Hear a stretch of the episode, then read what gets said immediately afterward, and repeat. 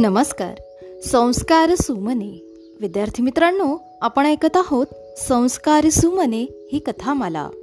या कथामालेमध्ये मी विद्या गवई नरवाडे आपणा सर्वांचे पुन्हा एकदा हार्दिक स्वागत करते. आज आपण समस्या ही गोष्ट ऐकणार आहोत. चला तर मग करूया सुरुवात. गोष्टीचं नाव समस्या. एका राजाला योग्य असा प्रधान हवा होता. त्यासाठी त्याने प्रथम तिघांची निवड केली.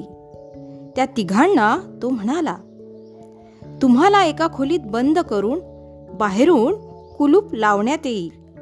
जो कोणी सर्वप्रथम बाहेर येईल त्याला प्रधान म्हणून नेमले जाईल.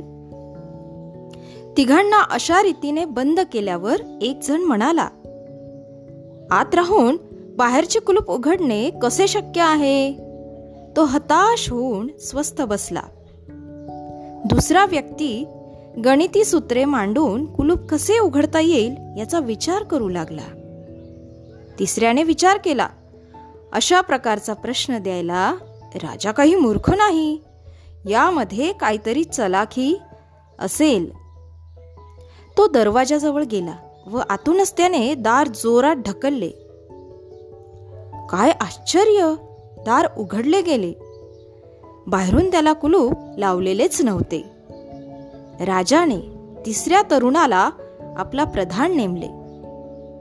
विद्यार्थ्यांनो प्रश्न सोडवायचे असले की हातपाय गाळून स्वस्त बसल्यास ते सुटत नाहीत.